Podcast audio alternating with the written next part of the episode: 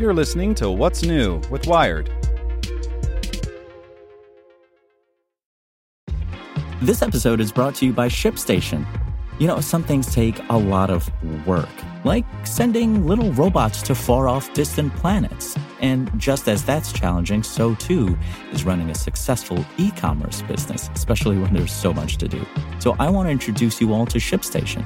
Now, I love using ShipStation because of its easy to use dashboard, which makes managing orders and printing labels a breeze and super smooth. Oh, and the customer service is just out of this world.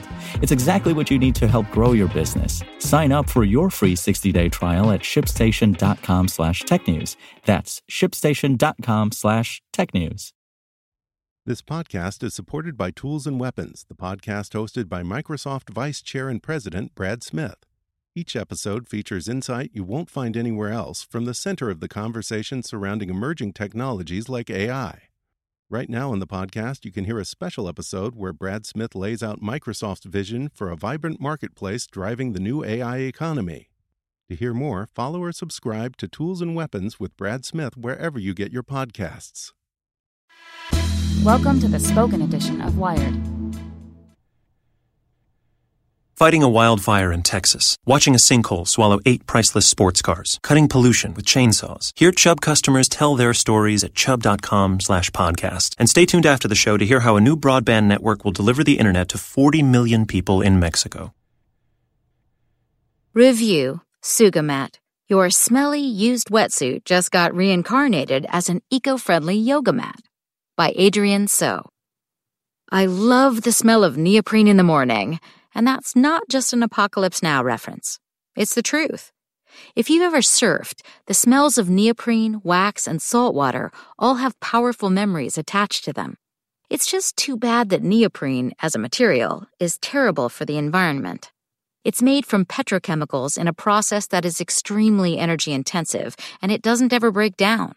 Before people started cutting and sewing it into wetsuits to help maintain your core temperature in the water, the material was used to line landfills. It's gross. Good vibrations. If surfers are natural conservationists, it goes against their most basic principles to use and discard a material that is so harmful to the environment. As surfers, we're the canaries in the coal mine. We're ambassadors for the ocean, said Suga founder, surfer, and yogi Brian Shields. We can't be using a single use petroleum product. Shields, a former environmental attorney, saw piles of used and damaged wetsuits and realized that there was a problem in the surfing industry. He started collecting the neoprene in bins in surf shops up and down the West Coast, from British Columbia to Ensenada, Mexico, and remade it into premium quality yoga mats. The name Suga comes from combining the word surfing and yoga and was founded in that epicenter of surfing, yoga, and karmic goodness known as Encinitas, California. In addition to used wetsuits at surf shops, he's also working with wetsuit manufacturers to collect their scraps. Suga mats are then made in American factories for distribution. Work it. I've been using a Suga mat for a week. The regular sized Suga is slightly larger than the standard yoga mat, 6 feet long instead of 68 inches, and has a distinctive mottled black and gray surface that is studded with different colors. They also sell an XL mat that measures 75 inches by 26 inches. It looks and feels more or less like shredded wetsuits repurposed into a yoga mat. The dimpled surface feels grippy, and the material absorbs moisture from my sweaty hands and feet. As you would expect from a mat made of wetsuits, it's also easy to clean. Brushing off dirt and dog hair has been easy, but like a wetsuit, you can also hose it down and let it dry. The mat is extremely durable. My dogs often mistake my yoga mats for an impromptu dog bed, and my mats quickly become stippled with claw sized craters. So far, the Suga mat has survived my pets unscathed. The mats also come with a 30 day warranty, and you can send your used mats back to Suga for recycling.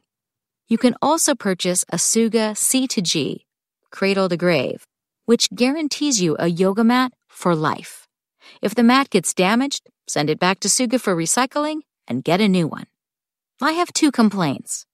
First, with its 5 millimeter thickness, this mat is pretty heavy. They also sell a travel yoga mat that is 3 millimeters thick and weighs less than 3 pounds. It's significantly heavier than my usual Gaiam foam mat. That's because the mat is significantly denser as well, which is my second complaint.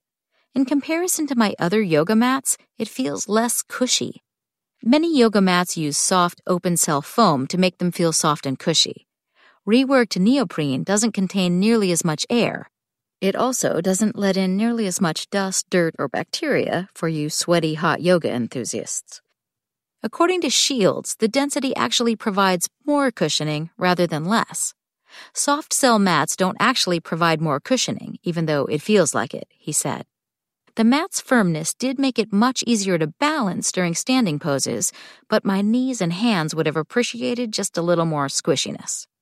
But it's long past time for outdoor enthusiasts to start practicing the principles that we preach. A lot of the gear that we use to play outside has significant harmful impacts on the places we love, and any way you can reduce that would be helpful. Also, regular yoga mats aren't that great for you either. I'd probably keep the Suga mat at home or in my car for protection from the ground if it took my fancy to do some sun salutations outside, and yes, for my dogs to lie down on. As a yoga mat, I might prefer to tote other lighter options to and from class. But as a reminder that surfing and yoga should work in harmony with the environment and not hurt it, the Suga mat is peerless. I told Shields that one of my favorite attributes of the mat is how it smells when I put my face against it. There's no off gassing, he reassured me. The binder is organic. It's made for you. It's nice to smell neoprene, but this time, guilt free. If they start making organic, recyclable wetsuits that smell like Taco Bell, this particular surfer and yogi would be set. This podcast was made possible by Chubb. Hear how this broadband network will change millions of lives in Mexico right now. 40 million people in Mexico do not have access to the internet. Our company, Altan Redes, is building a network that will connect them to the world. Chubb wrote insurance policies that gave the Mexican government, our investors, and partners the confidence they needed to make this happen. They also cover our construction risk, damage to the network, and environmental exposure. For a project this complex, Chubb was the one. Hear more stories at chubb.com slash podcast. Want to learn how you can make smarter decisions with your money? Well, I've got the podcast for you. I'm Sean Pyles, and I host NerdWallet's Smart Money Podcast. Our show features our team of nerds, personal finance experts in credit cards, banking, investing, and more – and they'll help you make the most of your money while cutting through the clutter and misinformation in today's world of personal finance. You'll get clarity on strategies to help you build your wealth, invest wisely, shop for financial products, and plan for major life events. Listen to NerdWallet's Smart Money Podcast wherever you get your podcasts.